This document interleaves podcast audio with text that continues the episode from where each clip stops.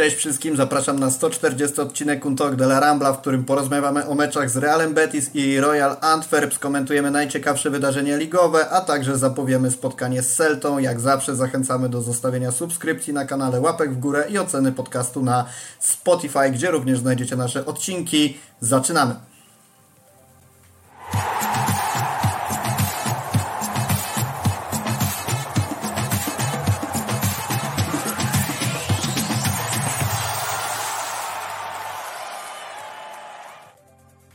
Wyjątkowo ten podcast zaczniemy inaczej niż zwykle, ponieważ krótkie ogłoszenie parafialne musimy tym razem nagrywać podcast dzień wcześniej niż jego publikacja. Nie jesteśmy na żywo, za co bardzo przepraszamy. Postaramy się, żeby odcinek był jak najbardziej real-time'owy, natomiast jeżeli jakieś rzeczy delikatnie się zdezaktualizowały w okresie publikacji, to Przepraszamy za to, natomiast sytuacja życiowa nas do tego zmusza. Organizacja wolnego czasu w tym tygodniu tak wygląda. Też nie chcieliśmy wchodzić z live'em w trakcie trwania meczów środowych Ligi Mistrzów, dlatego takie rozwiązanie, a nie inne. Maciek Miko razem ze mną. Siemanko, kontynuujesz passę.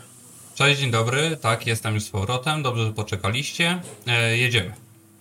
Mam nadzieję, że masz dużo notatek na ten odcinek, bo jak zwykle nazbierało nam się kilka fajnych tematów. Zaczniemy sobie od Realu Betis i tego, jak wyglądało to spotkanie. 5 do 0, 3 punkty na koncie Barcelony i można powiedzieć spotkanie, na które długo czekaliśmy, żeby w końcu poczuć ten dreszczyk nie tylko emocji związanych z wynikiem 1 do 0 w końcówce i bronienia wyniku, ale też przede wszystkim piękną grą Barsy. Natomiast ja bym zaczął ten podcast w ogóle od drugiej strony, to znaczy właśnie od Realu Betis i skomentowania tego, jak ta drużyna wyglądała może nie od strony nawet takiej czysto sportowej, ale kadrowej, bo wiemy, że na to spotkanie nie było dostępnych wielu zawodników.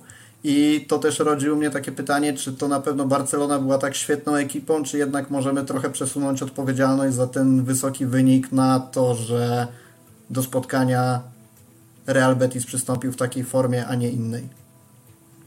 To znaczy, nie można zabrać Barcelonie zwycięstwa w pięknym stylu, niezależnie od składu osobowego Betisu, natomiast no nie wolno zapominać o tym, że tworzyli linię obrony zawodnicy, którzy w Barcelonie e, się nie sprawdzili lub nie mm, zasłużyli na szansę, e, bo skład obrony to był e, Hector Bellerin, Mark Bartra, Shadi Riyad, który tak naprawdę poza pięcioma minutami z Osasuną nie lizał jeszcze futbolu pierwszoligowego i Juan Miranda, który generalnie jest całkiem niezłym zawodnikiem w Betisie, ma pewne miejsce w składzie, no natomiast rzeczywiście e, no jeżeli Juan Miranda jest twoim najmocniejszym punktem defensywy, to rzeczywiście ta defensywa jest kiepska. Pamiętajmy też, że... dlatego, że Alex Moreno odszedł. Prawdopodobnie. To znaczy on się akurat z Alexem Moreno potrafił wymieniać, on też dostawał swoje szanse wtedy, natomiast no też pamiętajmy, że w trakcie meczu zszedł podstawowy bramkarz Betisu, no, który nie zaliczał jakoś fantastycznego występu, natomiast no jednak w pewnym momencie mieliśmy kompletnie rezerwową, nie licząc Mirandy, cały blok defensywny był y, rezerwowy.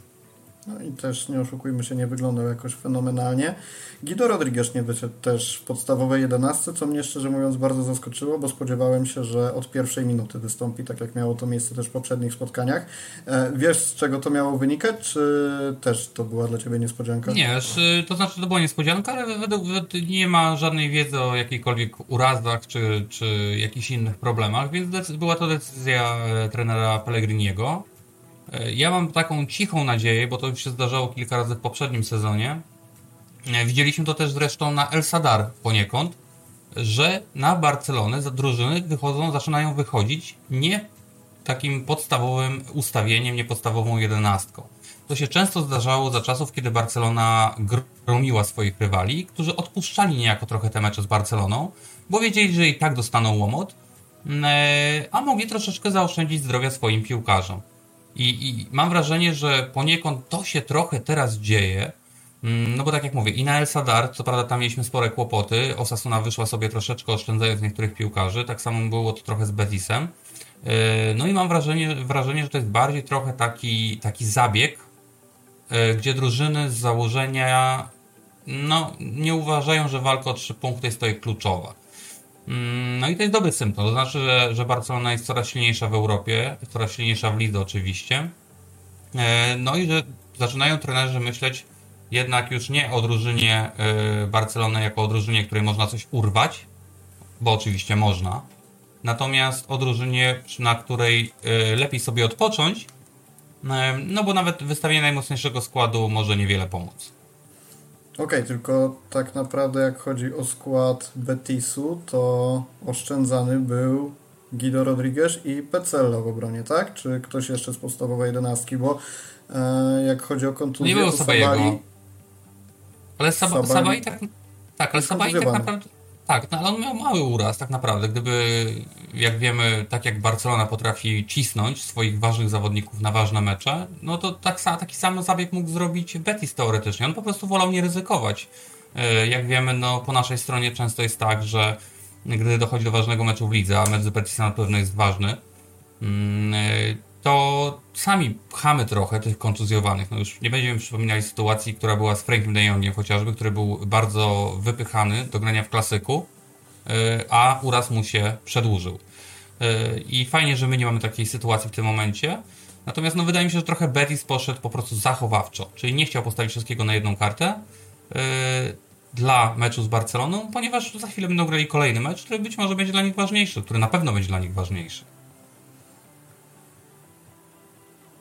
Isko to mój kolejny punkt na liście, który chciałbym z Tobą omówić. Wcześniej cztery razy MVP. Mówiliśmy o tym, jak sobie podsumowaliśmy start sezonu ligowego, natomiast z Barceloną nie błyszczał. Co ciekawe, Michał Gajdek powiedział w Onturze po, po tym spotkaniu, że kibice go wygwizdywali między innymi jak podchodził do wykonania rzutu rożnego, co mnie tak szczerze mówiąc powiem Ci zaskoczyło trochę, bo wydaje mi się, że ze wszystkich piłkarzy kojarzonych z Realem to akurat Isco jest taki najmniej prowokujący do jakichś negatywnych zachowań, więc e, być może bardziej e, no nie chcę powiedzieć agresywni kibice, ale pamiętający, że ten zawodnik w Realu występował i pewnie nieraz nam krzywdę zrobił, chcieli udowodnić, że pamiętają ten fakt. Natomiast no, fakt faktem nie było, to dobre, nie, nie było to dobre spotkanie w wykonaniu Isco i czy to nie jest kolejny taki punkt, który musimy odnotować, że Barcelona neutralizując Hiszpana bardzo ułatwiła sobie wygranie tego meczu?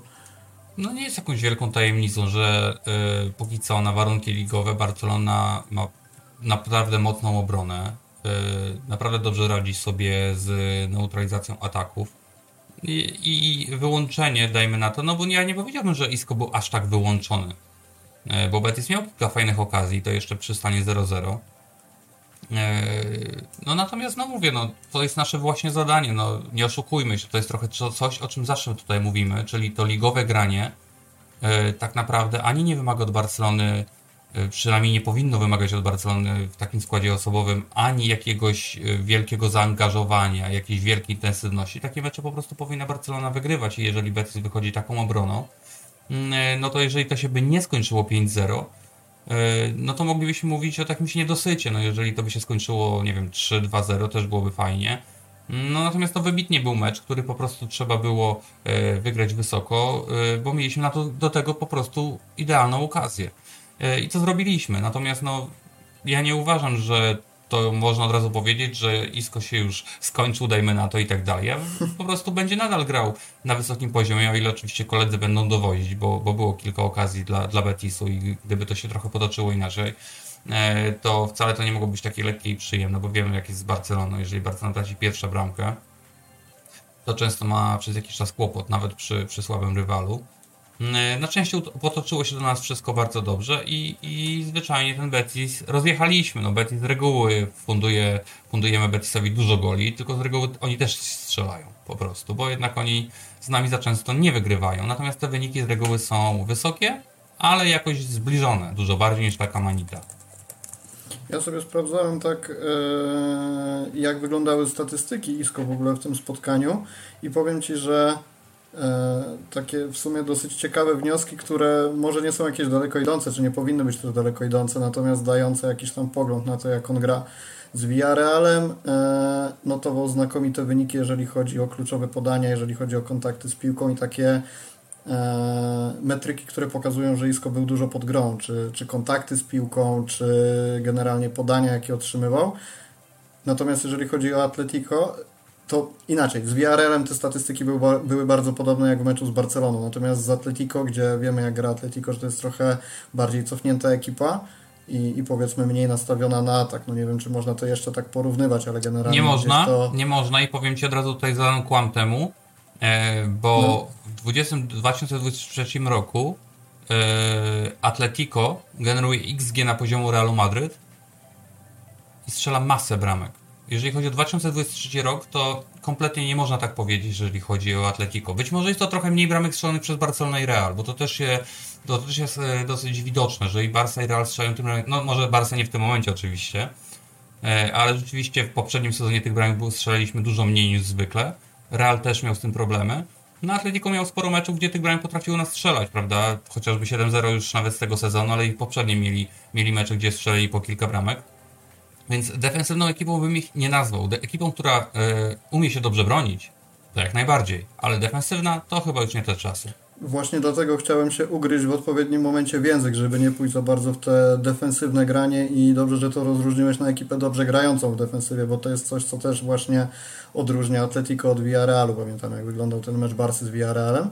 W każdym razie z Atletico, które dobrze się broni, tak jak słusznie wspomniałeś, Isco miał dużo więcej tych metryk na, w kwestii operowania piłki dużo, dużo bardziej to wywindował niż w meczu z Barsą, więc jestem ciekawy, czy to czasem nie wygląda tak, że będziemy sobie patrzeć na Isko pod kątem spotkań z drużynami, które dobrze się bronią, a takimi, którymi są, które są nastawione, nastawione głównie na atakowanie, więc... No jednak wiesz, jednak pamiętajmy to, no, żeby Isko, Isko yy, uwydatnić jego wpływ na grę, yy, no to Betis po prostu potrzebuje posiadania. Wiadomo, że z Barceloną zdobycie posiadania po prostu nie jest łatwe.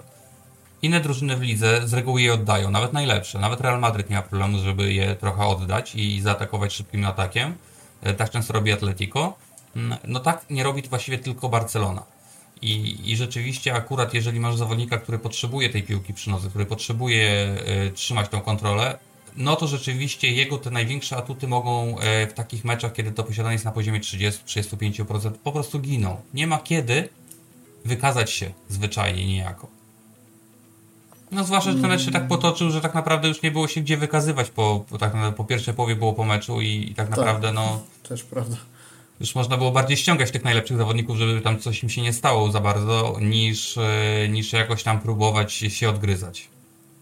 E, kolejna rzecz, którą znowu oddamy hołd naszemu redaktorowi naczelnemu, Wąturze to zauważył, że potraktujmy to jako pewnego rodzaju jasne światełko w tunelu, taki promyczek nadziei w tym, co się dzieje dookoła Barcelony, na razie na podstawie samego Realu Betis, że Felix, Lewy, Ferran i Rafinha, czyli piłkarze, może trudno ich określić wszystkich napastnikami, ale na pewno piłkarze grający najwyżej, jeżeli chodzi o linię ofensywną, przynajmniej na papierze, strzelali bramki. No, piątą dołożył Cancelo, więc to znowu pozycja Cancelo jest trudna do określenia na ten moment, natomiast te pierwsze cztery bramki strzelane, nazwijmy to w cudzysłowie, przez napastników. I czy to nie jest takie bardzo istotne i rzutujące na to, jak będzie Barcelona wyglądać w kolejnych meczach, że w końcu mamy ekipę, która jest w stanie zdobywać bramki, a nie musimy liczyć na wejścia Pedriego, Gaviego i tak dalej? No, trzeba przyznać, że wygląda to coraz lepiej. E, mam wrażenie, że naj większym beneficjentem transferu czy wypożyczenia Joao Felixa, przede wszystkim Joao Felixa, jest Lewandowski. Robert tak naprawdę wreszcie może troszeczkę e, liczyć na obsługę, nazwijmy to.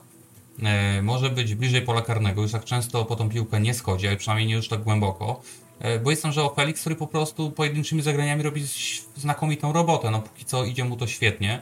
E, więc na tym polu bym się bardzo nie martwił. Oczywiście, kiedy napastnicy strzelają i to wszyscy napastnicy, albo przynajmniej punktują, czy to są bramki, czy to są asysty, mm, i tak naprawdę niezależnie, którego wystawimy na boisku, on punktuje, on nam daje coś, no to to jest znakomita, wygodna sytuacja, bo rzeczywiście e, zawsze według mnie takim głównym problemem przy rotacjach Czawiego był fakt, że Czawi niejako bał się postawić na zawodników, których nie był pewien.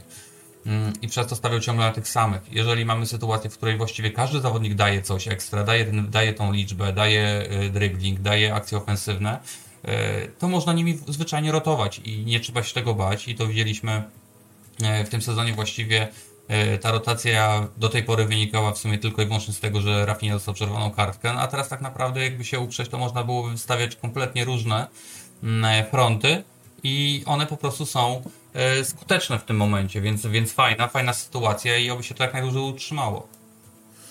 Mm, powiedziałeś, że Lew jest największym beneficjentem, ja się z tym zgadzam, a jak widzisz beneficjenta w postaci Balde? Bo nie pamiętam, wydaje mi się, że z Tobą o tym rozmawialiśmy, yy, że Balde często na tej swojej lewej stronie w tym osamotnieniu sprawia, że pomysły Barsy na atakowanie lewą flanką stają się przewidywalne. I teraz czy wrzucenie Feliksa, który gdzieś w fazie ataku schodzi bliżej pola karnego, zabierając czasem ze sobą obrońcę, nie sprawią, że i Balde będzie na tym korzystać? Mógłby na pewno, no natomiast forma Balde na razie jest e, niezbyt wysoka i, i niestety nie mówię tylko o defensywie, ale również, również ofensywie. No widać, że on cały czas ma minięcie, widać, że on nie ma problemu z, przy, e, z przyspieszeniem e, w pełnym biegu, ze zwodami, ze zmianą kierunku. To u niego działa cały czas świetnie. No natomiast coraz częściej widzimy, że te jego dogrania, dośrodkowania w pole karne są, no nazwałbym to mocno nie tyle chaotyczne, co po prostu na pałę. E, widać, że on po minięciu zawodnika do linii, e, no często trochę nie ma pomysłu. Gdy wybiega z piłką do środka, tam też się robi gąszcz. I, i tutaj troszeczkę, e, troszeczkę ta, ta forma nie jest zbyt wysoka w tym momencie. Ja, ja bym się tym na razie nie przejmował, to jest młody chłopak. No można od razu powiedzieć, że mamy wreszcie potwierdzenie podpisania nowego kontraktu z Alejandro Balde, który będzie w Barcelonie do 2028 roku przynajmniej, mm, albo przynajmniej może tak długo w niej być, z klauzulą miliard euro. Czyli nie mamy obaw, że ktoś nam go teraz nagle wyciągnie, mamy, możemy go spokojnie, e, spokojnie rozwijać. No to jest bardzo młody chłopak. No natomiast jeżeli chodzi o mecz z no to ja Ci powiem, że ja sobie wypisałem aż trzy poważne błędy Alejandro Balde i to dwa jeszcze przed strzeleniem pierwszej bramki przez Barcelonę, no i to przyszłości może nam robić, robić kłopoty i powiem Ci, że trochę mnie to martwi, E, fajnie, że mamy dobrą ekipę, która może go wspomóc. No, mówiliśmy też o tym kilka razy, że jeżeli masz dobrą ekipę, która wie co ma robić, to nawet jeśli jeden zawodnik troszeczkę odstaje, czy nawet dwóch, e, to to nie powinno być widoczne i rzeczywiście na szczęście nie było.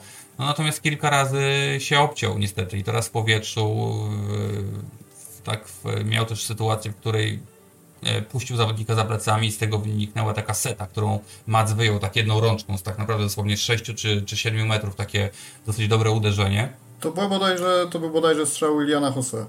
Tak jest I, i, i to może troszeczkę martwić. E, no natomiast e, ogólnie tak naprawdę drużyna gra na tyle dobrze, że, że takie pojedyncze, gorsze występy na razie nie mają większego znaczenia. Ja się o Baldę nie martwię, mówię, no młody chłopak, musi mieć czas, musi mieć rozwój, on jest dopiero po jednym sezonie w poważnej piłce i to bardzo dobrym sezonie.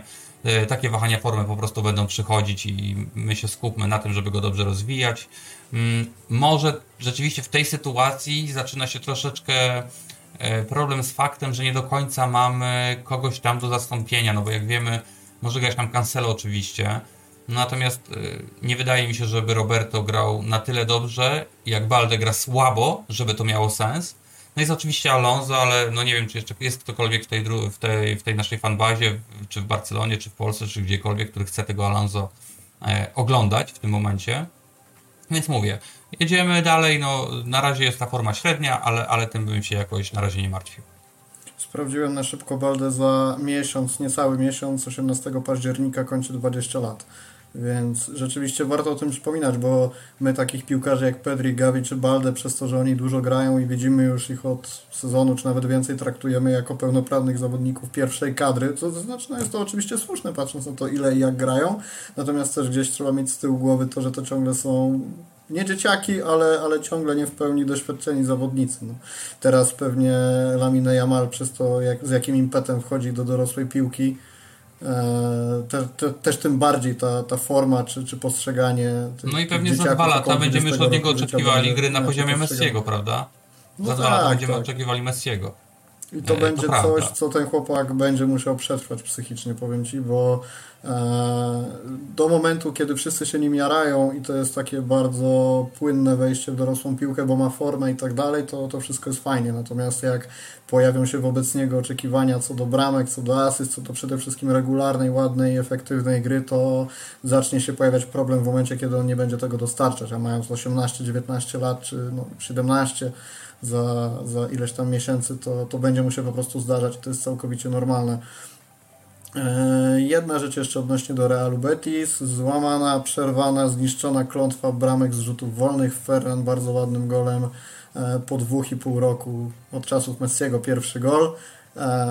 z, z rzutu wolnego i no jakby tu nie ma co za bardzo komentować tej bramki, natomiast chciałem się Ciebie zapytać, czy to nie jest taki dobry moment, żeby porozmawiać o tym, kto te wolne powinien wykonywać, bo gdzieś no naturalnie mówiliśmy o Lewandowskim, natomiast w tym momencie Ferran nie chcę powiedzieć, że się zgłosił, bo to jest jego bodajże pierwszy gol w klubach e, we wszystkich jakich grał z rzutu wolnego, ale, ale podszedł, strzelił, jest, no, nadal jest lewy, jest Rafinha. To znaczy, to znaczy Ferran Torres przyznał po, po tym e, po meczu, że no nie do końca w ogóle tak celował. Celował do góry, poszło do dołu, więc no nie wiem, czy A nie myślisz, że to jest farmazon pod media?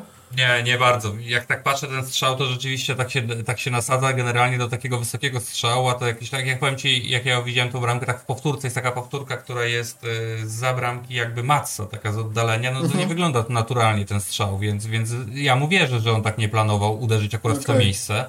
Natomiast no, trafił tak czy siak, yy, więc yy, niech próbuje, bo jest rzeczywiście, no on, on teraz dostał do akces do tego i mo, może próbować. Natomiast jeżeli chodzi o mnie, to ja akurat yy, prawdopodobnie najchętniej te rzuty, rzuty wolne z, z wysokości pola karnego, które są mniej więcej na wprost bramki, chciałbym, żeby wykonywał je chyba Rafinha mimo wszystko.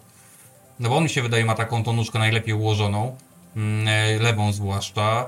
E, no zobaczymy, no pewnie Robert też nie będzie ich jeszcze odpuszczał, no natomiast e, nie chciał, nie, nie uważam, że to będzie jakiś teraz trend, że on będzie wpadało raz na kilka meczów, tylko, tylko raczej, raczej tak się udało po prostu. Wpadł nam farfocel. E, dobra, to myślę możemy iść dalej do meczu Ligi Mistrzów, chyba, że jeszcze coś o Realu Betis chcesz dodać. No, Realu Betis to chyba niewiele. No, chciałbym, yy, chciałbym wyróżnić może za mecz z Realem Betis. Chyba zawodnika, którego w sporo osób wyróżniało, a którego nie widać w statystykach i jest to Gavi. Yy, Oczywiście, że przyjście tak, Felixa, przyjście Joao Felixa pozwoliło ściągnąć Gaviego na dół. Ja sam nieraz mówiłem o tym, że chciałbym, żeby odniesieniem dla Gaviego był niejako Gundogan I oczywiście, I oczywiście to bym chętnie podtrzymywał, no, natomiast y, Gavi odrobienia tej czarnej roboty, no to, no to w tym meczu z Betis naprawdę sprawdził się fantastycznie. Mm, jeżeli można byłoby go trochę okiełznać i ukierunkować, i ukształtować, y, to naprawdę może być też kiedyś bardzo fajna opcja, y, bo on tak naprawdę, tak naprawdę teraz jeszcze nie wiemy, czy on bardziej powinien grać z góry, czy bardziej z dołu. On i nad jedną grą, i nad drugą grą musi bardzo pracować, no bo wiem, że też potrafi strzelać bramki. Eee, no zobaczymy. Cieszy, się, cieszy po prostu powrót do, do formy, bo, e, bo kiepsko wyglądał z góry, kiepsko wyglądał na tym fałszywym e, skrzydłowym. Fajnie, że tą rolę od niego przejął Joao Felix. E, fajnie, że może ją przejąć na przykład Ferran, bo też nie, nie może być tak, żebyśmy teraz grali tylko, tylko Felixem i nigdy już nie było inaczej. Mm, no, po prostu cieszy. Po prostu cieszy to, że, że się otrząsnął po tych kilku słabszych meczach i, i wygląda znowu super no to znowu, to jest tak samo młody zawodnik, no tutaj te wahania formy muszą przychodzić, a my musimy pracować, żeby one były jak najrzadsze. I przejdźmy sobie w takim razie teraz już do pierwszego meczu Ligi Mistrzów. E, Royal Antwerp 5 do 0, ponowne 5 do 0. W ogóle to jest ciekawe, że nie nagrywaliśmy przez jeden tydzień i w ciągu dwóch meczów Barca strzeliła 10 goli. Mamy co komentować. E, zacznijmy sobie wiesz co od innej rzeczy niż sam mecz. O, porozmawiajmy chwilę o trenerze naszego przeciwnika, o, o Van Bommelu. Piłkarz, który w Barcelonie grał, to już opisywaliśmy szeroko i bardzo ładnie na naszej stronie. Profil trenera, a także wspomnienie o, o profilu zawodnika w sezonie 05-06, 38 występów, 4 gole, 9 asyst. Masz jakieś wspomnienia z Holendrem, bo wiem, że lubisz tę nację, jeżeli chodzi o. No, Ligę Mistrzów zdobył. Przyszedł na, sezon, przyszedł na sezon, zdobył Ligę Mistrzów yy, i odszedł. Ja akurat Marka Van Bommela zawsze lubiłem. E, jako że ja w ogóle lubię Holendrów, lubię holenderską reprezentację i zawsze byli mi bliscy, to jest typ zawodnika, którego ja bardzo szanowałem, pamiętam. No ta przygoda w Barcelonie była krótka, ale, ale była owocna. E, wydaje mi się, że może by go spokojnie, spokojnie brać pod skrzydła Pule i Barcelonizmo.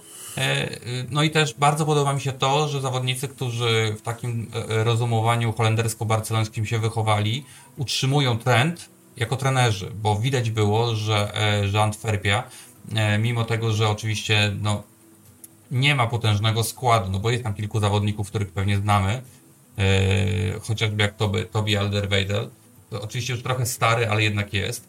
No jest ten świetny Ten Fermeren. w świecie piłki bardzo znany. Tak, oczywiście. Jest, no jest Fermeren, czyli ten, ten młody pivot. I tu powiem Ci, wczoraj mi naszła ciekawa myśl podczas oglądania meczu. Bo jak zobaczyłem tego chłopaka, zwłaszcza na początku meczu, kiedy, kiedy Antwerpia naprawdę fajnie presowała, czuła się całkiem nieźle przez pierwsze 10-15 minut, mm, to mimo tego, że bardzo podoba mi się gra tego chłopaka, to zacząłem się zastanawiać, czy w Barcelonie w ogóle jeszcze pivot jest potrzebny i czy na przykład za rok jeszcze będzie potrzebny. Taki klasyczny pivot na pozycji powiedzmy tej 5, czy, czy po prostu solo pivot, czy to w ogóle jeszcze w Barcelonie przejdzie. Bo... Nie no Maciek, nie, nie mów, że szukaliśmy następcy Busquetsa przez wow, ile lat i nagle okaże się, że nie potrzebujemy takiego, bo zmienimy system. No wiesz, no ale jeżeli tak naprawdę nie masz zawodnika, który ci tego Busquetsa może zrobić z automatu, e, no to oczywiście można inwestować w takiego chłopaka. Wiadomo, jak u nas jest z kasą, jest różnie. No, on nie będzie, wiesz, kiedyś tam powiedzmy, no bo ja nie wiem, jakie to jest zainteresowanie. Wiem, że my się tam przyglądamy, no ale to my się przyglądamy pewnie wielu piłkarzom. E, natomiast, no, pewnie zaraz będzie trzeba z niego zapłacić 20-30 milionów E, no i to już pewnie urodzi w Barcelonie wiele dyskusji na temat tego, czy po pierwsze w ogóle taki typ zawodnika byłby nam jeszcze potrzebny. No bo jeżeli będziemy grali ten sezon, jeżeli na przykład ten sezon nam dobrze pójdzie, no to takie stawianie znowu na solo pivota e, byłoby trudne w ogóle do zrealizowania, no bo na razie, w tym momencie i myślę, że nawet nie na razie, myślę, że już od dłuższego czasu liderem tej linii jest Frankie de Jong. No jak wiemy, Frankie de Jong, żeby być liderem tej linii, musi mieć swoją swobodę, musi grać tak jak gra i nie bardzo może grać inaczej, żeby był najlepszy, a tego potrzebujemy. E, no to znowu stawianie mu takiego typowego pivota do ballholdera, e, press resistant, który lubi sobie poklepać, lubi sobie tą piłkę przetrzymać i szuka pięknie kierunków. E, no nie wiem, czy to jeszcze miałoby w tym momencie duży sens, prawda? Stworzenie double pivot, jasne. Tylko znowu nie wiem, czy z takim zawodnikiem, czy jednak z zawodnikiem, który jest lepszy w destrukcji. O, ewentualnie oczywiście może być to najlepszy zawodnik, który by się do tego nadawał, czyli, czyli Kimiś, na takiego nigdy nie ponarzekam. No natomiast no, wydaje mi się, że będzie bardzo trudno, żeby taki zawodnik, mm, zwłaszcza tak młody, który, który jeszcze musi się bardzo wiele uczyć i wtedy musiałby uczyć się dokładnie tej pozycji, która nie do końca funkcjonuje w Barcelonie. I to w sumie już nie, nie, nawet nie funkcjonowała do końca z Busquetsem, e, bo jednak oni tworzyli z Frankiem już taki duecik na stałe generalnie. No, no zobaczymy taka właśnie mnie myśl wczoraj nadeszła, nadeszła na mnie, że nie wiem, czy to już by nam nie popsuło tego, co my tutaj budujemy, a widać, że jeżeli są dobrzy wykonawcy, to to budowanie jest troszeczkę bardziej widoczne niż do tej pory.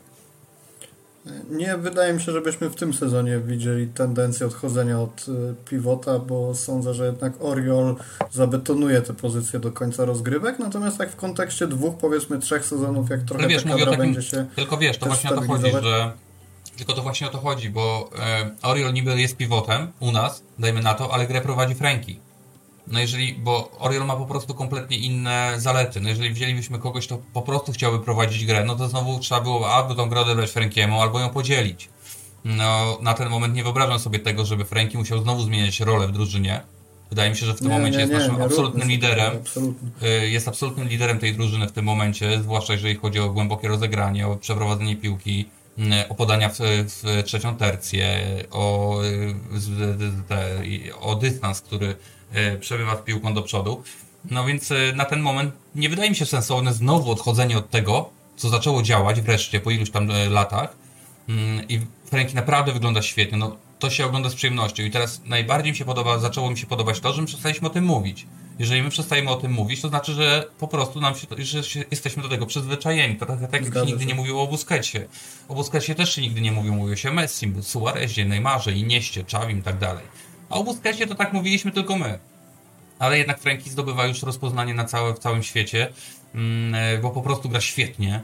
Nie wiem, czy, czy, czy, czy jest, czy nie jest, ale według mnie na pewno jest w takim szczycie topie pomocników w ogóle jako takich.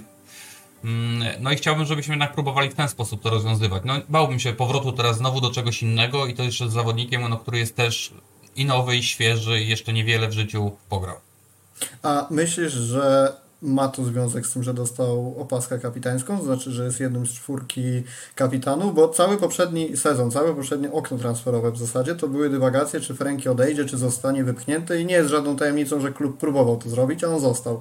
I teraz odwraca Ci się zupełnie narracja, to znaczy dostajesz pewnego rodzaju e, duży przywilej w szatni, dostajesz opaskę w klubie, który, o którym marzyłeś, który kochasz, w mieście, w którym dobrze się czujesz i czy to nie daje mu takiej mentalnej stabilizacji do tego, żeby móc sobie budować formę bez gdzieś tam myśli z tyłu głowy, że za pół roku znowu ktoś będzie chciał go wypychać z klubu. No, myślę, że myślę, że tak. Myślę, że, że po tym, co się wydarzyło w poprzednie lato i Franki co prawda zda, nie, nie, wydawał się tym przejmować specjalnie, tak naprawdę, tym wszystkim, całym tym, co, czym my żyliśmy. E, no natomiast na pewno, na pewno o tym słyszał, czytał, na pewno koło niego to było. Mm, natomiast po bardzo dobrym sezonie, po odejściu Busquetsa, kiedy tak naprawdę klub nie postawił dużego nakładu finansowego, wiadomo, że z czego to wynika, ale jednak nie postawił, prawda, nie próbował, e, sprowadzać takiego pivota, tylko właśnie trochę, no nie mówiąc nieładnie, ale trochę takiego zapchaj dziurę Oriola, mm, e, to pokazał Frankiemu, że jednak ty tu będziesz teraz liderem, nie wprowadzamy nowego lidera, nie szukamy nowego lidera, czy jakiegoś mocnego argumentu w pomocy, tylko gramy z czym co mamy i ty będziesz teraz naszym kapitanem. No oczywiście kapitanem na numer 3 czy 4, no bo to już jest mniejsze znaczenie, ale rzeczywiście na pewno to wpłynęło na niego pozytywnie. Widać po nim zresztą E, była taka ankieta przeprowadzona przez jedną z telewizji sportowych e, w Holandii i e, zapytano tam, czy Frankie powinien odebrać opaskę kapitańską Van Dijkowi i zdecydowana większość, nie wiem, 90% głosów była za tym, żeby to Frankie był kapitanem drużyny narodowej, a nie Virgin van Dijk na przykład. No to ciekawe. Więc, więc, więc rzeczywiście no, widać tą zmianę. Widać, że on tego potrzebował. Widać, że on chciał być ważny, chciał być doceniony i to na pewno w jakimś stopniu już było. I ta opaska kapitańska, te znakomite mecze na porządku sezonu, to prowadzenie drużyny, wydaje mi się. No i właśnie ten fakt, że przestaliśmy w ogóle o nim gadać. To mi się bardzo podoba, bo ja lubię tych zawodników, o których nie trzeba mówić, bo każdy po prostu to wie. No i trochę tak jest, że ci, co go chwalili kiedyś, to teraz mogą się, się cieszyć, a ci, co wtedy mówili co innego, to, to, to już, że tak powiem, muszą się po prostu przyznać trochę do błędu i, e, i przyjąć to do wiadomości, że to jest po prostu znakomity pomocnik, czołówka światowa i jest nasz. To jest najważniejsze. Całe szczęście, całe szczęście. Że zresztą wiemy, że pracuje. Mówił Franki, mówił Franki zresztą niedawno, że, że zostawił agentowi pracę nad przedłużeniem umowy, więc to pewnie już się toczy. Podob, pewnie podobne warunki jak, jak e, Ter Stegena. Mi się umowa Ter Stegena akurat nie spodobała za bardzo, jak ma być 4 Natomiast Frankiem nie ma takiego ryzyka, bo jest po prostu młodszy, więc jeżeli on ten kontrakt po prostu wydłuży i go trochę rozłoży, to niewiele zmienia, bo on na pewno jeszcze powiedzmy, nie wiem, kolejne 5 lat będzie, będzie grał. 5, 6, 7. Oby oby w jak najlepszej formie. E, cofnąłbym się jeszcze, e, jeżeli chodzi o mecz e, z Royal Antwerp do samych składów, bo po meczu z Realem Betis były takie głosy, że Xavi powinien wystawić na to spotkanie mocno rezerwową jedenastkę, wprowadzić dużo rotacji, bo przeciwnik bez uznanej marki w Europie, bo debiutant w Lidze Mistrzów i tak dalej, i tak dalej, że jest to spotkanie do odhaczenia. No natomiast jak pojawiły się oficjalne składy i to, co potem zobaczyliśmy na boisku, czyli Mats, Cancelo, Kunde, Christensen, Balde, Gundo, Frankie Gavi, Felix Lewy i Rafinha, okazało się, że naprawdę sporo głosów, co mnie szczerze zaskoczyło i komentarzy było takich, że Xavi przesadził, że to nie, nie jest takie spotkanie, żeby wychodzić aż tak bardzo galową jedenastką i pewnie nie chodziło nawet o ryzykowanie kontuzji, ale takie przesadne rzucenie sił na rywala, który, który tak, który, który być może na to, no, nazwijmy to brzydko, nie zasługuje. I jak ty to widzisz? Czy, czy no wiesz, to jest, wiesz, to jest to Liga Mistrzów. Yy wiadomo jaką my mamy nią przygodę, wiadomo jak Czawi yy, ma przygodę z Ligą Mistrzów i wydaje mi się, że tu ja, ja bym tak się yy, tego akurat nie czepiał. No wystarczy zwrócić uwagę na to, że teraz Real Madrid gra z Unionem Berlin na własnym stadionie, Beniaminkiem w Lidze Mistrzów i też jeszcze podstawowym składem. Ja wiem, że oni mają trochę mniej opcji, zwłaszcza teraz po tych wszystkich urazach, natomiast też nie próbują teraz na siłę czegoś rotować, czegoś, kogoś, komuś dawać więcej lub mniej bo takie mecze po prostu trzeba wygrać i ja nie będę miał pretensji do Czawiego, że w sytuacji, kiedy my dajemy ciało od dwóch lat w Europie, on po prostu chce oddalić te widmo kolejnego jakiegoś zawodu, zwłaszcza na przykład na porządku sezonu, bo teraz porażka na przykład, czy jakaś strata punktu, czy kiepski mecz nawet, mógłby bardzo negatywnie wpłynąć na drużynę. I e, jak mam być szczery, to w tych meczach istotnych, a niezależnie kto jest rywalem w Lidze Mistrzów, to będą mecze istotne, bo my po prostu musimy wreszcie pójść do przodu z tą Ligą Mistrzów, E, to ja nie będę na to narzekał. Na pewno nie. Wolę zdecydowanie wyjść od początku mocno i zacząć zmieniać w wieku w 60 minucie, tak jak to się stało e, z Antwerpią, niż na przykład czekać do 60 jakimś tam składem powiedzmy A czy B, i nagle mieć 30 minut, kiedy już rywal jest dosyć dobrze usadzony powiedzmy w swojej grze obronnej, no bo zakładam, że taka to właśnie by, by wtedy była. Ja zdecydowanie wolę atakować od początku i najwyżej yy, dawać odpocząć już po tym, jak wynik będzie pewny. I jeżeli mamy tak ważny mecz, a dla mnie wszystkie mecze w Lidze Mistrzów są obecnie ważne, e, to ben, nie będę za to karcił Czawiego w żaden sposób. Natomiast oczywiście pojedyncze zmiany by się zawsze przydały. No właśnie te pojedyncze zmiany, bo to też nie jest tak, że Xavi znowu wypuścił tych samych, tylko na ławce usiadł Oriol po rozegraniu kilku meczów od pierwszej minuty, bo z Cadiz 78 minut, z Villarrealem 62, 79 z Osasuną i 63 z Betisem, więc dostał chwilę odpoczynku, co zresztą też jest dobre, bo przez to Barcelona mam wrażenie mogła grać Znowu, nie chcę używać, używać słowa bardziej ofensywnie, bo Oriol też dużo w ofensywie daje, ale zupełnie inne walory w tej ofensywie dawał czy Gundogan, czy Franki. E, no i Rafinha zaczął w końcu od pierwszej minuty. Czerwona kartka z Hetafe jeszcze w pierwszej połowie uniemożliwiła mu trochę wychodzenie w kolejnych, trochę, trochę bardzo, wychodzenie w kolejnych spotkaniach, więc Osasuna wszedł bodajże tam w 90 którejś minucie, jak już był doliczony czas gry i z Betisem w tej 60 bodajże pierwszej. Więc też dobry zabieg z Rafinią, żeby zaczął to spotkanie od pierwszej minuty, więc absolutnie ja do Szawiego żadnych e, pretensji czy, czy zażaleń mieć nie mogę, bo bardzo mi się ten skład podobał. I druga rzecz, zmiany, jakie Szawi przeprowadził, to też o tym wspomniałeś. Za Frankiego i Gawiego weszli Oriol i Fermin w 58, w 68 za Rafinie i Felixa, Lamine Jamal i Ferran, no i w 76 za Cancelo wszedł Roberto. I to też wydaje mi się, że były takie zmiany, którymi Szawi bardzo zaplusował, bo co istotne. Pełna logika czekał, tych zmian bym powiedział. Pełna logika. I to, o czym my mówiliśmy wielokrotnie w poprzednim sezonie, że jeżeli była okazja do wpuszczenia któregoś z młodych zawodników na wczesnym etapie rozstrzygniętego już spotkania, to Szawi często tego nie robił, przeciągał te wejścia.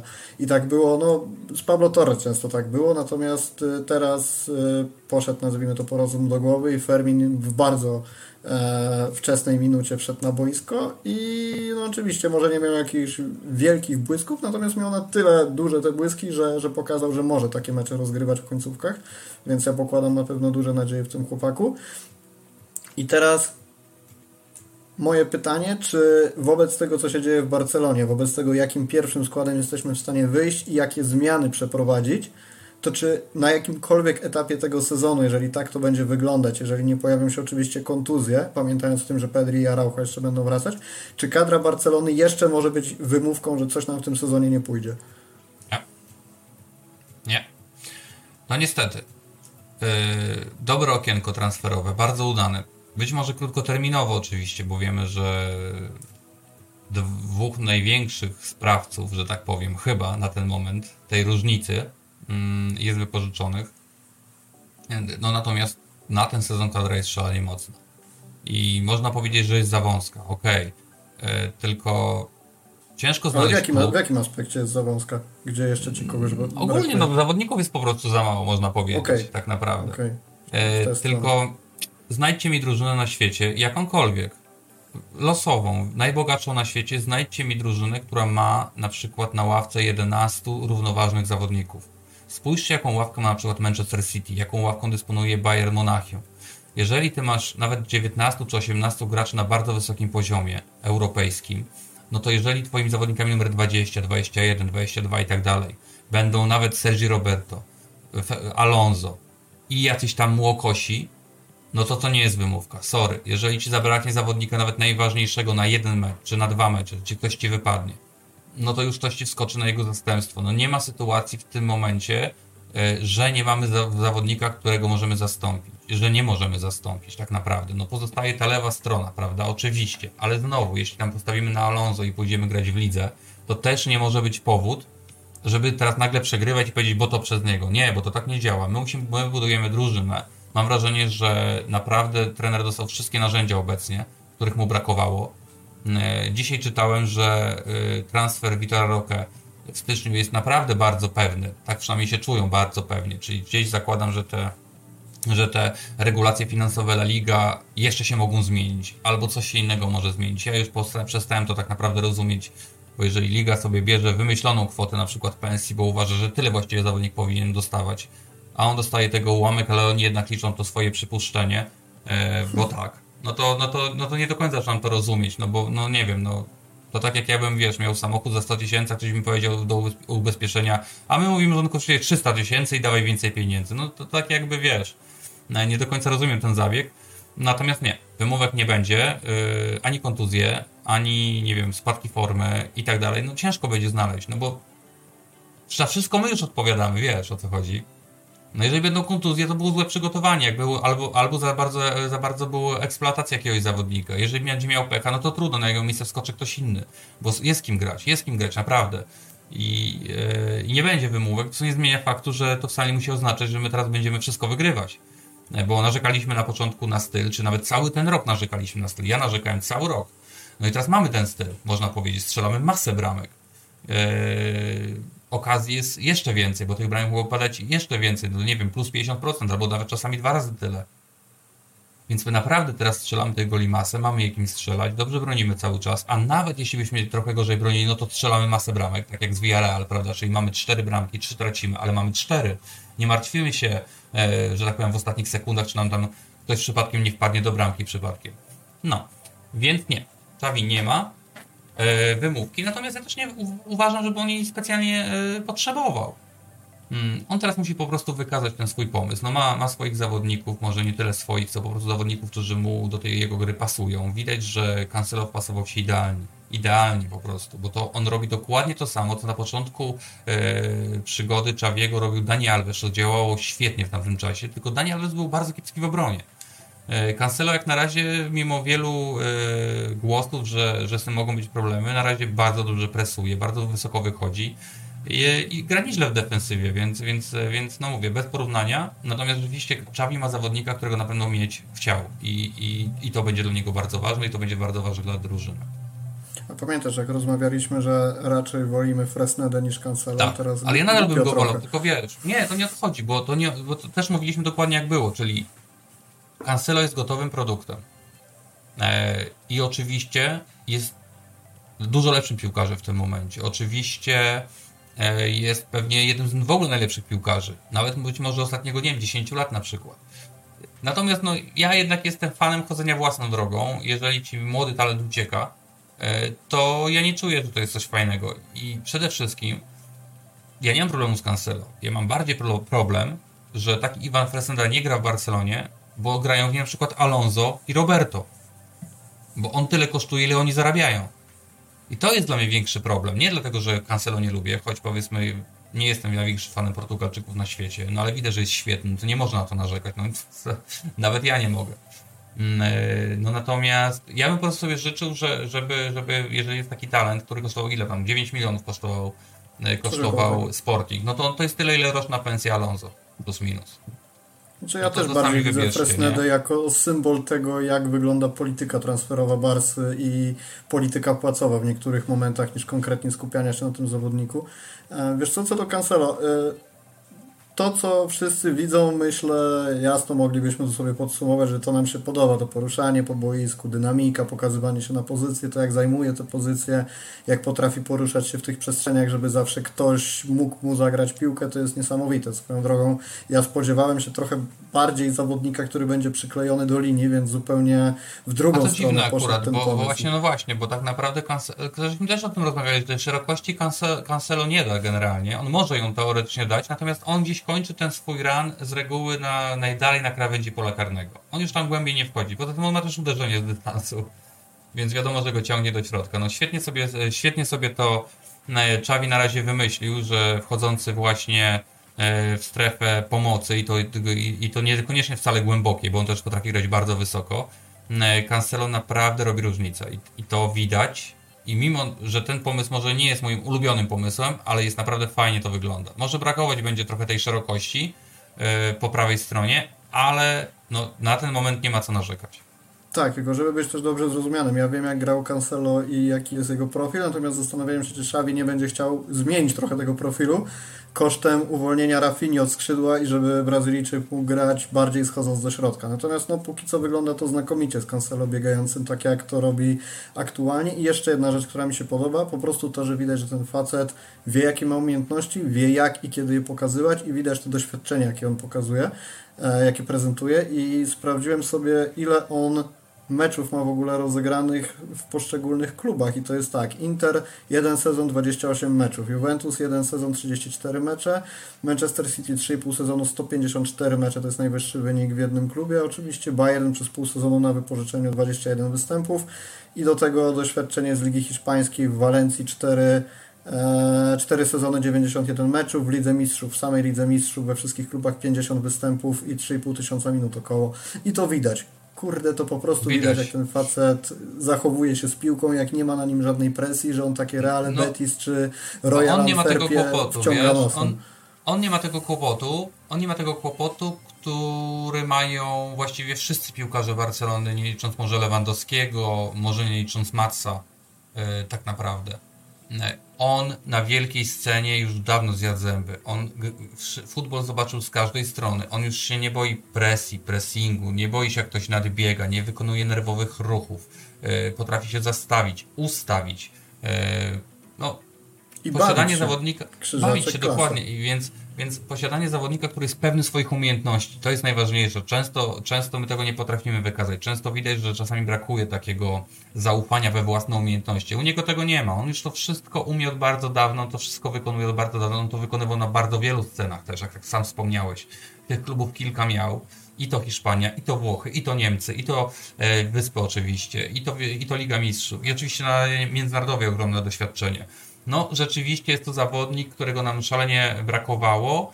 E, świetnie się na razie wpisuje i miejmy tylko nadzieję, że to się będzie, e, będzie ciągnąć, że nie będzie żadnych urazów i nie będzie żadnych kłopotów i, i będziemy sobie właśnie tak z tym Cancelo grać. I że to nie jest taki dobry początek, jak mieli Memphis czy Coutinho, a potem na nich narzekaliśmy. E, to jeszcze kończąc To tak Felixem temat... straszą, to Felixem tak straszą. Tak, że to zawsze się pokazuje z dobrej strony, tak, pierwsze wrażenie. Dokładnie. Nie no, ale u nas chciał grać od dzieciństwa, latają te zdjęcia w jego koszulce, znaczy w koszulce Barcelony, więc może tym razem zaskoczy. Zobaczymy, abyśmy mieli na koniec sezonu problem, jak ich wykupić, a, a nie, że będziemy nie się cieszyć prawda? żegnając ich. Mm, Lewandowski, na koniec tematów meczowych. Jak oceniasz? No co? No świetnie. Trzeba pochwalić jest, w końcu. ale to jest w ogóle niesamowite. Ja nawet wczoraj po meczu widziałem jakieś, yy, jakieś komentarze, że tu coś źle, tam coś źle, coś źle. Bardzo no to powiedzmy sobie meczu. tak. Lewy ma ile meczów na koncie? Mieliśmy 5-6 meczów na koncie ma, tak? 5 ligowych, jeden mecz w Lidze Mistrzów. Jeden Ligi Mistrzów. Zgromadził w tym czasie 10 punktów w klasyfikacji kanadyjskiej. No, czyli on częściej zdobywa punkt w klasyfikacji niż raz na, niż na, raz na 90 minut, prawda? Bo tam jest 80 powiedzmy. No, gdzie tu narzekać? E, mamy sytuację, w której on znowu znajduje się w polu karnym. On znowu odciąga obrońców. Zresztą zwróćmy uwagę na akcję e, w meczu e, właśnie Ligi Mistrzów, kiedy on najpierw troszeczkę wychodzi, idzie wymiana z Gundo, tam idzie piłka do Felixa, który sobie e, strzela bramkę, prawda? No, mhm. y, przepiękna akcja, bo właśnie o to chodziło, jeżeli chodzi o Roberta. To znaczy, to, że on wychodzi trochę z pola karnego, to nie jest nic złego, kiedy on właśnie odciąga obrońcę. I kiedy Gavi był na tej pozycji, to Gavi nie szedł w tą, w tą wolną przestrzeń, a Felix to robi. I Felix ma dobre uderzenie, y, ułożoną nogę, widać było, tą, że ta bramka była przemyślana i bardzo mi się podobała. Zresztą no, następna akcja właściwie chwilę później, kiedy to Franki zagrywa taką piękną, y, piękną piłkę między dwóch zawodników, Felix najpierw ją przyjmuje, potem sobie trochę się zastanawia, no i to przepiękne absolutnie, no to podanie powiem do lewego, ja nie wiem jak to przeszło, jak takie, jak takie cyrkle się ma w nodze, żeby to tak idealnie po prostu puścić na nóżkę i to nawet z najbliższej odległości, bez spalonego, linia utrzymana. No naprawdę, Felix nam robi u góry ogromną robotę, no niesamowitą. No brakowało tego nie dlatego, że Gavi jest po prostu słaby, tylko ma zupełnie inny profil. No nie ma tej techniki, nie ma tej kreacji. E, on jest e, najlepszy w czymś innym zwyczajnie i posiadanie tego zawodnika E, w tej półprzestrzeni. Zresztą fajnie sobie zwróćcie uwagę na tą bramkę lewego w meczu z Betisem e, i na ruch bez piłki Joao Felixa. No najpierw lewy trochę mu pokazuje, gdzie ma być, mniej więcej.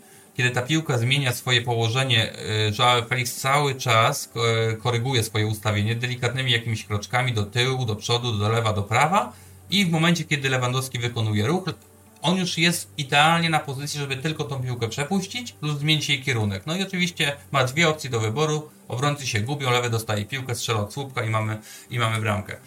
E, bardzo są to fajne, drobne rzeczy, które można sobie zaobserwować. Które można sobie zaobserwować i, i mam nadzieję, że właśnie e, nie będziemy się bali tego, tej gry atakującej. Bo też widać, o, też fajna akcja. To była przy pierwszej bramce z Betisem. E, wysoki pressing, e, e, Cancelo, i Oriol od razu zagrywa piłkę, w ogóle na nic nie czeka. A Joao Felix już tam wbiega i dostaje tą piłkę, tam jakieś takie dziwne perturbacje, tam ten bramkarz troszeczkę zaszalał, ale generalnie jest gol z tego.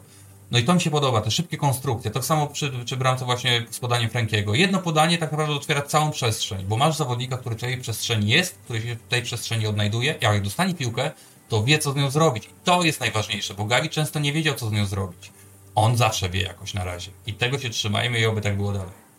I generalnie widać, tak już kończąc temat, yy, tendencję w Barcelonie powoli, oby to się przerodziło w tendencję do tego, żeby w akcjach w środku pola zagrywać piłkę w momentach, kiedy gdzieś w poprzednich meczach była oddawana do boku, to tutaj jest grana do przodu środkiem. Oczywiście tak. ja nie mówię, nie ma tego strachu przed takim zagraniem środkiem, dobre, prawda? Tak, ale, ale w momencie, kiedy wy, wydawałoby się, że za chwilę będzie strata albo podanie do boku, to mimo wszystko czy Franki, czy Gundo grają to do przodu, grają na jeden czy max dwa kontakty, czy to wzajemnie ze sobą, z Frankiem, z lewym i no, nieistotne z kim. Natomiast widać, że, że ta piłka jest po prostu transportowana szybciej i, i i tymi korytarzami, środkowymi korytarzami przesuwana jest w stronę pola karnego, więc to na pewno no, na, nawet, też... nawet zaznaczę Ci jedną rzecz, że yy, Frankie i Gundogan, yy, Frankie grając trochę głębiej, Gundogan grając różnie, ma już 5 asyst łącznie we dwóch, 5 asyst drugiego stopnia.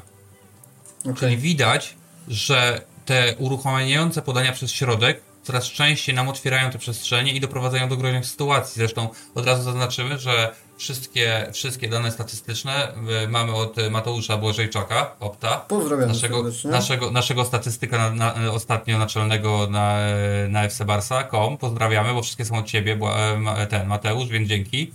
E, no, więc mówię, lewy, no nie mam, no, zrobi dokładnie to, co ja chcę i czego ja oczekuję. Jest w polu karnym, jest pod grą w tym polu karnym, robi liczby. No, nie wiem, czy jest lepsze wyobrażenie dziewiątki generalnie. No, dla mnie idealnie w tym momencie. Oby trwało jak najdłużej. Otwieramy kącik ligowy. O, to krótka w ogóle informacja dla Was, Ale drodzy słuchacze. Dzisiaj z Maczkiem podjęliśmy e, taką wspólną decyzję, można powiedzieć, że trochę sobie ten podcast e, włożymy w ramy, więc będzie Barcelona, będzie sytuacja ligowa i omówienie takich najciekawszych wydarzeń i następnie będziemy przechodzić do kolejnego rywala Barsy, żeby sobie wrzucić kilka najważniejszych kwestii dotyczących tego, z kim Barsa będzie się mierzyć, więc teraz ten kącik ligowy, co w La Lidze piszczy. I no, co, scena jest Twoja tak naprawdę.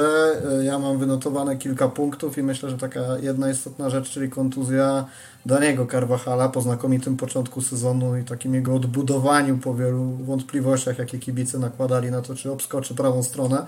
Okazuje się, no. że obskoczył i to wyglądał w zasadzie bardzo dobrze w każdym meczu, bo ta regularność też często była mu zarzucana, znaczy brak regularności. A tu się okazuje, że, że kontuzja niby krótka, niby ominie tylko Union, który, który jak to słuchacie, to już mecz się zakończył tak naprawdę. Atletico Nieprawda. Palmas. Nieprawda, mecz jest w 85 minucie, a cały czas sprawdzę, ja wam powiem na żywo wynik od razu. Wy będziecie go jutro znali, ale i tak wam powiem na żywo.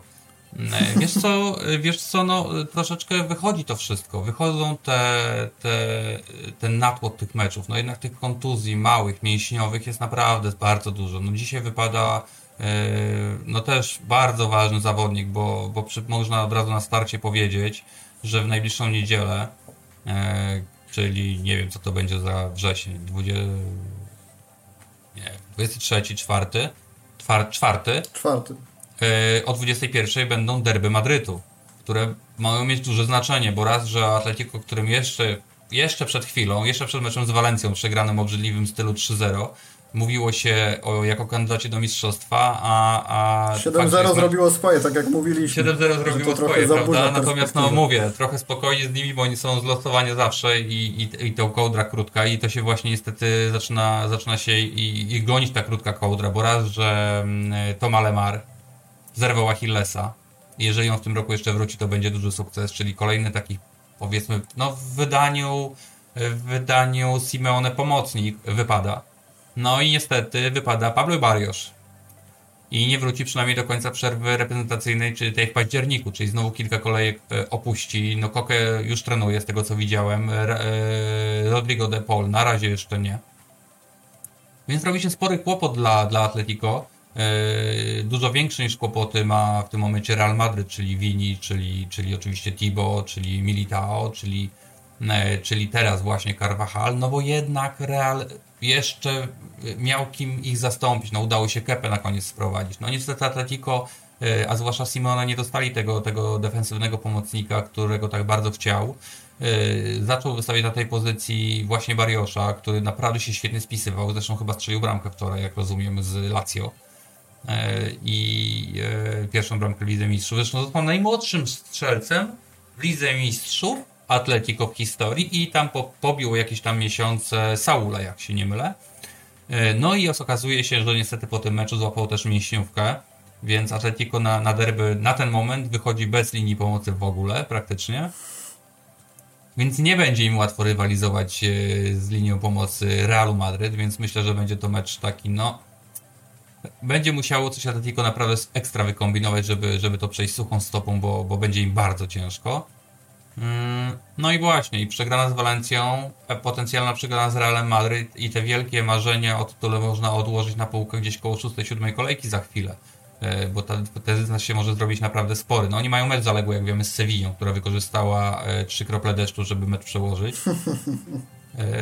No zobaczymy. No, na razie Atletico, powiem Ci, z takiego hura optymizmu 2-3 tygodnie temu, to spadamy zupełnie w drugi biegun. I właśnie o tym mówiliśmy wcześniej. No, to jest takie trochę losowanie tej drużyny. No, raz grają cudownie, a nagle grają kompletną kaszankę. No, w Lidze Mistrzów no, prowadzili cały mecz, w 94 minucie bramkę im strzela bramkarz, prawda? No, no nie mają znowu szczęścia, mają dużego pecha do zdrowia, nie zainwestowali, bo nie mieli jak e, inwestować.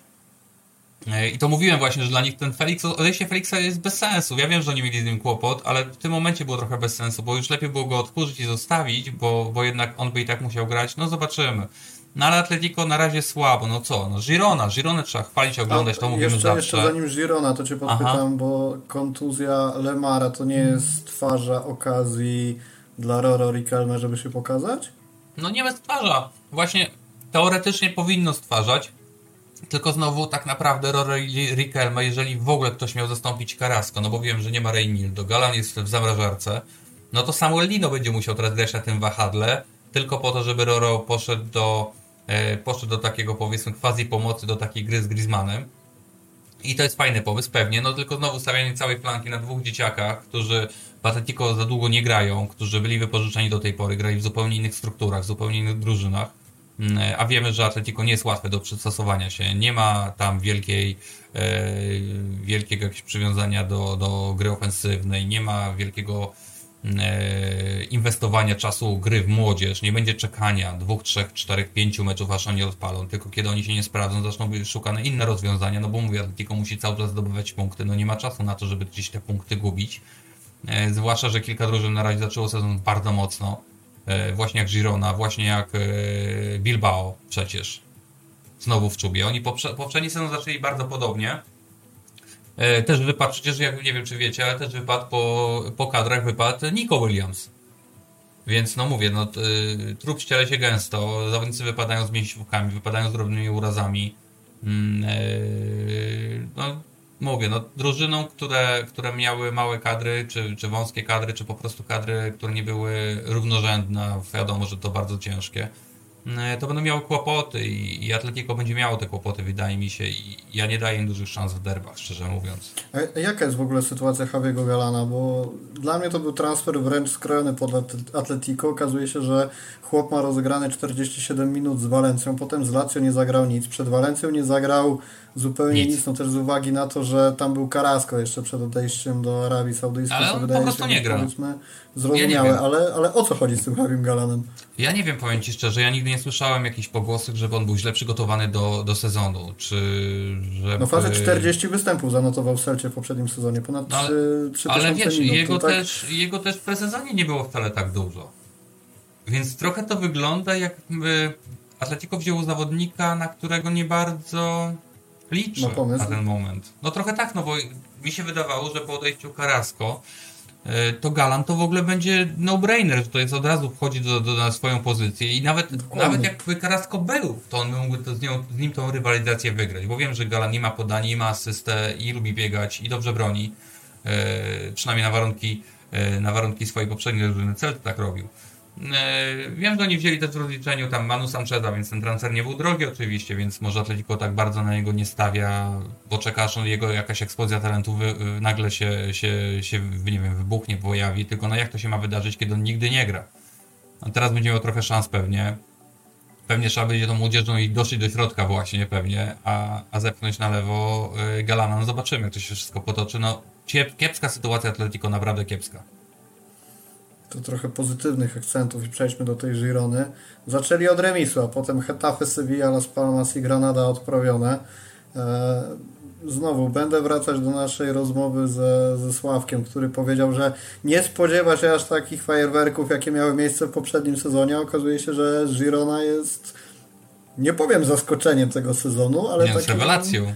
Nie, no jest rewelacją. Pozytywną, no bardzo gadać, pozytywną no. rewelacją. Zresztą to no, nie chodzi też wiesz. tylko o wyniki, ale też o jakość tych spotkań, bo nawet jeżeli do kogoś nie przemawia wynik 4-2 z Granadą, to warto sobie odpalić, żeby zobaczyć bramki, czy to Cygankowa, czy Savinio. No piękne uderzenia, więc na pewno jeżeli szukamy wizytówek La Ligi, to Granada w takim, taką drużyną tak. jest w tym sezonie. Zdecydowanie i też jeżeli chodzi o Savio, Savinio, bo, bo wiem, że, że Savinio, a Savio y, na koszulce, nie wiem dlaczego, nieważne a ja podpytywałem Sławka o to i powiedział, że nie ma, nic za tym takiego specjalnego nie stoi. Po prostu, po prostu. jest Savinio, bo, bo dopisuje się to Inio i wiemy co to znaczy, coś jak Rafał i Rafałek, także e, okay. stąd to się wzięło, ale nie stoi za tym żadna jakaś głębsza historia. Czyli mały Savio po prostu. Tak, e, tak. I ten, i, i on jest świetny. To jest naprawdę, rozmawialiśmy o nim jeszcze przed sezonem, kiedy on dopiero dołączał do, do Girony, bo on jest wypożyczony z Crua, a właściwie on po prostu jest e, jego karta jest wewnętrzną własnością grupy City. I powiem Ci, że ja dzisiaj czytałem e, jakieś ploteczki, że już się Barcelona nim interesuje nagle, rozumiesz, że już na tyle zrobił hmm. dobre wrażenie, że już, że już Barcelona się zainteresowała, włóżcie sobie to między bajki. E, to jest zawodnik, który na pewno będzie dużo kosztował. Po to się wypożycza takich piłkarzy w City, e, żeby właśnie nabierali wartości, nabierali doświadczenia i grali w piłkę. Więc tani nie będzie. Poza tym, no mówię, to jest dopiero początek sezonu, więc spokojnie. Dopiero nam się skończyło okienko transferowe, więc może byliśmy sobie trochę odpuścili już gadanie znowu o transferach.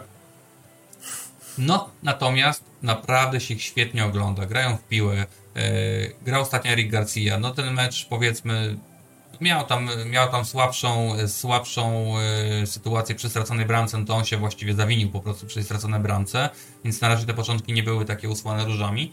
No, ale mówię, no grają chłopaki, jest piłeczka, wszystko fajnie chodzi, trzeba oglądać, e, bo naprawdę warto, naprawdę warto poświęcać czas Gironie, e, bo naprawdę pobawicie się lepiej niż na meczach, e, no może Barcelony już nie, ale na pewno bardziej niż na meczach drużyn, które lepiej znamy, Betisu, Villarrealu, Bilbao, prawda, czy Realu Sociedad.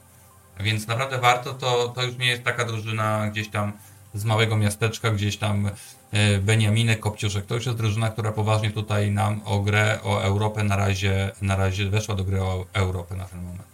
I oby jak najdłużej na tej, o tę grę o Europę się utrzymywała, bo raz, że no, sympatia do samych poszczególnych zawodników, ale też sympatia do takiego ofensywnego stylu gry, więc na pewno warto. E, z istotnych rzeczy takie Kubo, forma życia i czekamy na jego Ale ja chciałem coś powiedzieć tylko. Ja tylko chciałem coś powiedzieć. Śmiało. Bo takie Śmiało, Kubo ma formę się. życia, wszyscy o tym mówią, wszyscy to oglądają i, i każdy to wie. Super. No tylko chciałem zauważyć, że w Realu Sociedad jest jeszcze jeden zawodnik, który jest tam szalenie ważny i właściwie te wszystkie punkty, tak samo jak i Kubo, tak samo jak i ten zawodnik za nie właściwie odpowiada i to jest Andre Barenechea też bardzo młody chłopak, który strzelił trzy bramki. w lidze aktualnie. Tak jest, strzelił też trzy bramki w lidze e, i nie wolno o tym zapominać, e, że Real Sociedad o dziwo zaczął stać młodzieżą. I to jest bardzo fajna sytuacja. E, Kubo, no co tu dużo gadać, no, o tym o Kubo cztery razy gadamy, już gadamy tak w sumie od jakiegoś, myślę, że cały ten rok kalendarzowy przynajmniej gadamy o Kubo, że on jest po prostu, odnalazł się fajnie, że, fajnie, że przerwał ten bezsensowną y, przygodę w Realu Madryt, który nie chciał nim grać, nie miał na niego pomysłu tylko go wypożyczał. Mm, mają tam co prawda opcję odkupu. Chyba ustawiono na poziom klauzuli, czyli 60 milionów, z czego oczywiście mają nadal chyba tam 50 czy 55% praw, więc oczywiście byłby dla nich tańszy. Wątpię, żeby chciał odchodzić w tym momencie. Dopiero teraz, jak zaczęło mu to naprawdę wszystko się zgadzać. E, no natomiast e, Real Sociedad nadal wydaje mi się, że wygląda kiepsko. Tak naprawdę. Znaczy kiepsko. Kiepsko jak na to, czego ja oczekiwałem. Jak, jak na taki krok w, w przód, e, który o dosz, doszły nas tu Nie chciałem ci przerywać, ale A, tak. Jude Bellingham. Uwaga, Jude Bellingham strzela bramkę dla Realu w 94 minucie. No, z Unionem Berlin na własnym stadionie. I teraz zobaczcie, jak niewiele jest potrzeba, żeby wygrywać mecze. Ale to dlaczego Real w Lidze Mistrzów? Przecież w Lidze jest dokładnie to samo. No kopia tego jest w Lidze Mistrzów przecież. Czy to Hoselu, czy to Bellingham, czy to 81, czy któraś tam inna. No nic. E, No jednak to, to jednak Real Lidze Mistrzów, e, no nikt chyba się nie spodziewał, że będzie inaczej. E, No ale widzicie, no 1-0 wygrał z Unionem Beniaminkiem. Czyli znowu, Real nie gra dobrze w piłkę ostatnio. On ma naprawdę tych indywidualności na bardzo wysokim poziomie, ale tej piłki jako takiej nie ma. Jest masza tych strzałów, jest posiadanie, no ale jeżeli chodzi o takie optyczne wrażenia, no to na ten moment to, to Real jest daleko, daleko za Barsą. Oczywiście no, wygrywają swoje mecze, no, to jest najważniejsze, jasne. Natomiast no tutaj możemy się cieszyć, że przynajmniej my, jak oglądamy nasze mecze, to, to teraz my nie musimy przez chwilę zamykać oczu. Dokładnie, aczkolwiek takimi 1 do 0 to my ligę wygraliśmy po części. Nie, no pewnie. ja, to, ja wcale nie uważam, że Real na tym, że będzie grał że Ale w ogóle ja nie uważam, że Real grający słabo nie zdobędzie tej ligi. Myślę, że myślę, że ja nadal stawiam na Real. Tu niewiele się zmieniało. E, e, Co mam tu jeszcze dla Was przygotowane? No mam ciekawostki przygotowane. Dawaj. Czy wiecie, że drużyna Hetafe w swoich meczach zebrała 86 minut w 5 kolejek? Dograli sobie jedno spotkanie praktycznie, doliczonym czasem. Po, 86 po pięciu minut. kolejkach to jest paranoja. Po pięciu kolejkach, po pięciu meczach. To jest, 86, no, tak? Nie muszę wam chyba mówić. 86. To jest, No to jest ile, 17, 17 minut? trochę ponad 17 minut doliczanych na jedno Do każdego spotkanie. meczu. To jest paranoja. Do każdego meczu. No paranoja. I, to, I oczywiście biją wszelkie rekordy żółtych kartek. Mają 26 żółtych kartek po pięciu kolejkach. No to jest, ja nie wiem, to jest taka zakała ligi. Tu naprawdę powinien wejść jakiś kontrol i ich po prostu degradować jakoś, nie wiem, dla dobra piłki nożnej, dla dobra sportu zwyczajnie. No to jest absurd po prostu. E, Co prawda radzą sobie coraz lepiej, paradoksalnie. Wygrali No ja bym chciał zobaczyć, jak 3-2. wygląda efektywny czas gry w przypadku Hetafe na przestrzeni powiedzmy ostatnich, nie wiem, dwóch, trzech sezonów i jak to się Myślę, po że tym poniżej sezonie. 50 minut. Myślę, że Bo poniżej 50 minut. Teraz pewnie jest tego minuty są- więcej, bo tych doliczonych czasu jest więcej po prostu, więc tutaj No dwie minutki, jestem tam ciekawy, minutki, jakie to ma prawda? rzeczywiście przełożenie, o ile ten czas efektywny wzrósł procentowo, tak w skali doliczania, ile się doliczało kiedyś, ile się dolicza teraz i jak to się zmieniło w kwestii efektywnego czasu gry, bo nie No to trzeba było się, tylko że... procentowo można byłoby policzyć na pewno, bo tych minut jest więcej, więc siłą rzeczy i czasu efektywnego będzie, będzie więcej. Natomiast no, no To niestety, no jeżeli, jeżeli, jeżeli oglądacie mecze Hetawę, to przy, musicie się uzbroić w cierpliwość i ten mecz nie będzie trwał tam godzinę 45, godzinę 50 z przerwą, tylko będzie trwał raczej 2,20. No my już odbębniliśmy mecz. My już odbębniliśmy i ile tam było minut? Tak. 15 minut do drugiej, ileś tam Tak. do pierwszej, no wszystko się zgadza. E, druga ciekawostka. E, druga ciekawostka i w sumie jedyna już jaka mi się przygotowała e, na dzisiaj, to e, warto zaznaczyć zwycięski debiut Paczety na ławce trenerskiej Villarreal. No i zgadnij teraz, kto strzelił bramkę w 94 minucie z Almerią. Podpowiem, że według jednego z dziennikarzy zajmujących się Ligą Hiszpańską do niczego się nie nadaje. A inny dziennikarz, który, który siedzi przede mną, całkiem go lubi. Ja, ja wiem, że to jest Sorlot, ale zanim powiedziałeś tę dodatkową wskazówkę, to zastanawiałem się, czy, bo nie oglądałem tego spotkania, nie sprawdzałem wyniku, czy on nie jest jeszcze po jakimś urazie. I, i gdyby nie to, że miałem to z tyłu głowy, to bym od razu wypalił Sorlot, ale. Nie, Aleksander Sos no, oczywiście no fajnie, świetnie że ta zakała ligi tak sobie dobrze radzi. Tak, ta zakała ligi i, i w ogóle niezrozumiały transfer znowu ratuje Villarreal. Fajnie, fajnie. Początek pracy udany, to najważniejsze. Yy, liczymy na więcej, bo ja liczę naprawdę, że Villarreal yy, za paczety się podniesie z tego jarzma bezproduktywnych posiadań, nudnych, yy, długo prowadzonych akcji do właśnie drużyny, która będzie potrafiła i się dobrze bronić, i skutecznie atakować, z reguły szybko i zdecydowanie. I to byłoby, i to byłoby takie, takie dla mnie najfajniejsze chyba w tym wszystkim, e, bo ja na Villarreal cały czas, e, cały czas liczę. Pewnie, E, pewnie Czy ja coś tu też. jeszcze mam? No nie, no chyba już wszystko powiedziałem. No chciałem jeszcze pochwalić oczywiście Walencję, no bo chwalimy ją już drugi raz e, i chwalić ją głównie za, za młodziaków, którzy coraz lepiej wygląda Gaja, bo Gaja miał taki, taki moment, że chyba jakby czuł się jakiś taki zawiedziony, że wszyscy odeszli z tej Walencji poważni, a on został. Natomiast e, widać po nim, że gra coraz lepiej.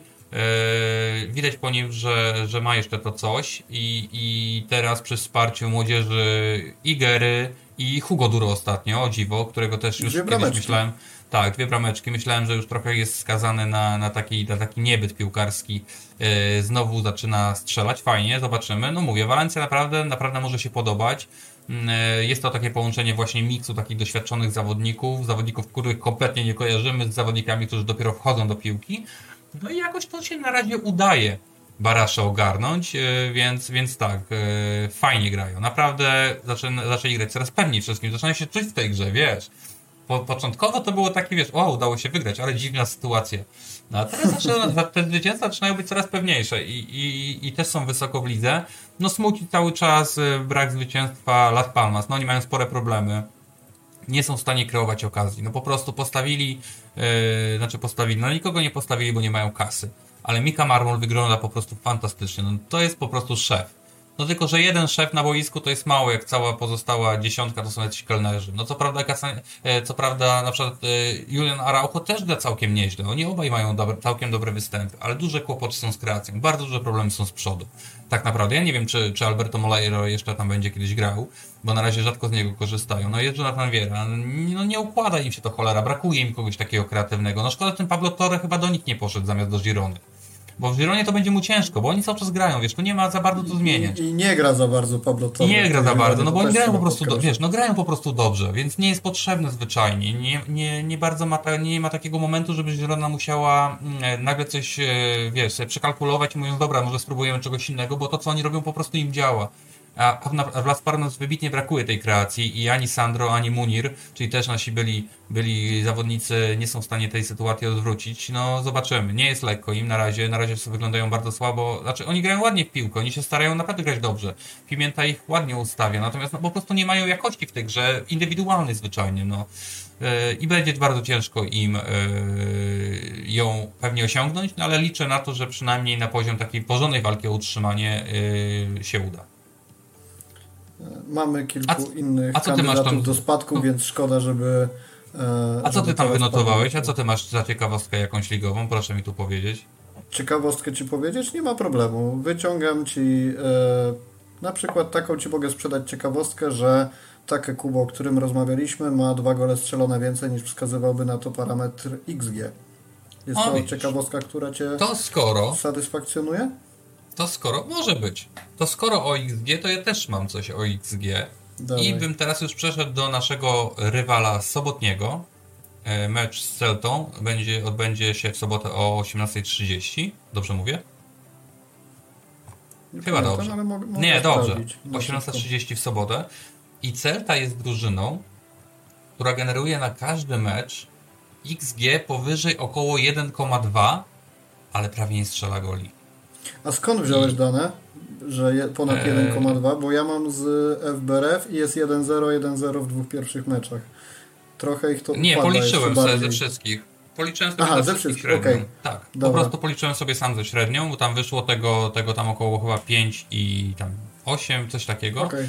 Oni dużo okazji, e, oni dużo okazji stwarzają, ale bardzo mało z nich wykorzystują. No wystarczy spojrzeć na ich bilans, mają jeden mecz zwycięski, jeden remis, trzy porażki, strzeli cztery bramki do tej pory, e, siedem stracili.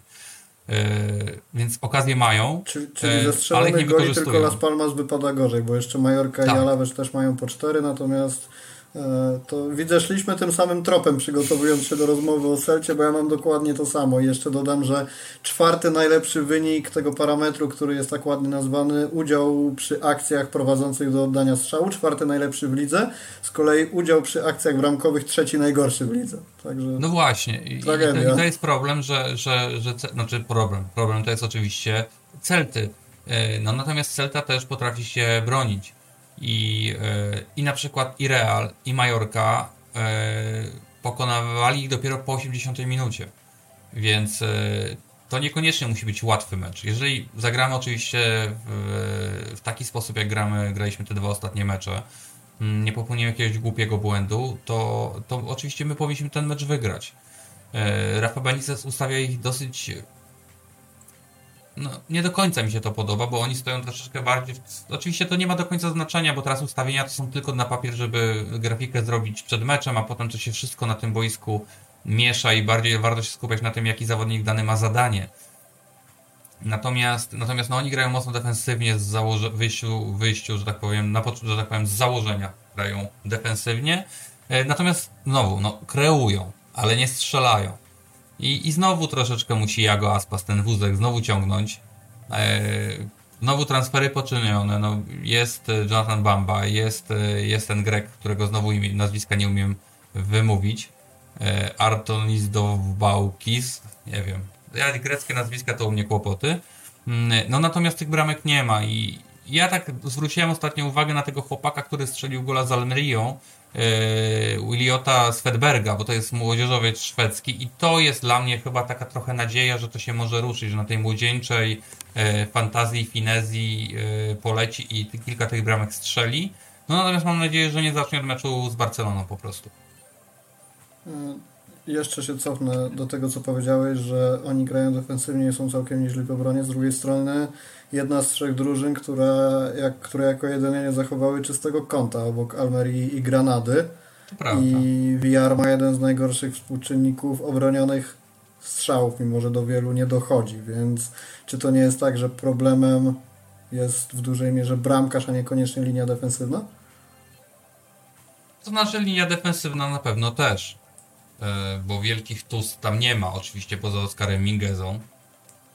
Czyli e, wielkich no, tuz tam nie ma, dokładnie.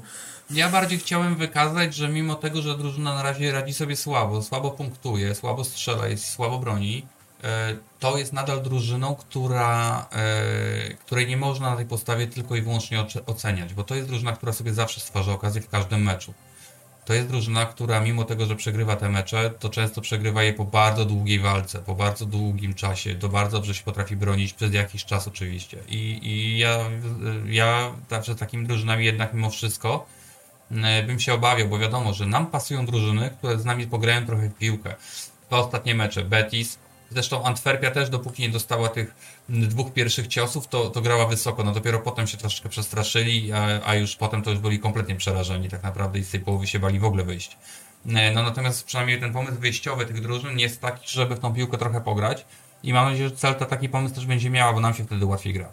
Jeżeli Celta się zamknie, będzie znowu próbowała jakimiś tam szybkimi atakami e, przeprowadzać kontry czy, czy jakiekolwiek inne konstrukcje, no to, no to pewnie będzie nam trudniej ją otworzyć zwyczajnie, bo my potrzebujemy tego, żeby drużyna trochę z nami pograła piłkę, trochę ją wciągnąć na naszą połowę, żeby właśnie Franki czy któryś z obrońców e, jakąś szybką prostopadą piłką, czy, czy, czy z piłką, e, czy biegiem pokonał tę linię pierwszego pressingu i po prostu nam dał trochę miejsca, bo my tego zwyczajnie potrzebujemy. Natomiast jestem dobrej myśli, no wydaje mi się, że, że w takiej formie jak jest Barcelona, takiej formie jak jest Celta, no po prostu powinno być pełne zwycięstwo. No nie mówię, że będzie 5-0, ale wydaje mi się, że, że zwycięstwo do zera E, wystarczy, żeby nazwać to zwycięstwo pewnym. Też, też spodziewam się, że trzy punkty będą. Zastanawiam się co do tego składu Celty, bo mamy kilku pewniaków, jeżeli chodzi o atak przede wszystkim, bo w każdym meczu Aspas i Larsen po prostu wychodzili wyjściowo 11 i to było coś e, bardzo łatwego do przewidzenia. Dobra, to zostając przy tym temacie, bo tak jak powiedziałeś, Aspas ciągnie drużynę za uszy, najwięcej kluczowych podań jak dotąd w całej Celcie, to co trochę powiedzmy deleguje odpowiedzialność za brak skuteczności na jego partnerów z ataku. E, Larsen powiem Ci, że w zeszłym sezonie był jedną z takich postaci, którą bardzo chciałem mieć na oku, bo, bo zarówno on, jak i Murici i Sorlot byli takimi postaciami, które chciałem obserwować ze względu na trochę taki dawniejszy typ napastnika, czyli silny, prosty w graniu, a, a być może po prostu w tym skuteczny ale nie spełnił moich oczekiwań. Jakby... No ja jeszcze pamiętam, że liczyłem trochę na Gonzalo Paciencję. On mhm. pamięta, nawet w tym zeszłym sezonie na Balaidos był taki mecz z Realem Madryt, gdzie on tam wtedy wszystko zepsuł chyba Tapia, który wyleciał z czerwoną kartką. Ale był taki moment, te pierwsze 30 minut to bardzo mocno cisnęli, bardzo mocno Celta cisnęła. Celta potrafi w ogóle przycisnąć, zresztą nas też nieraz przyciskała, pamiętam, były czasy. Takie mecze, co 3-0 prowadziliśmy do przerwy i się kończyły remisem na przykład. I tam wydaje mi się, że taki mecz pamiętam. cyrki odstawiał.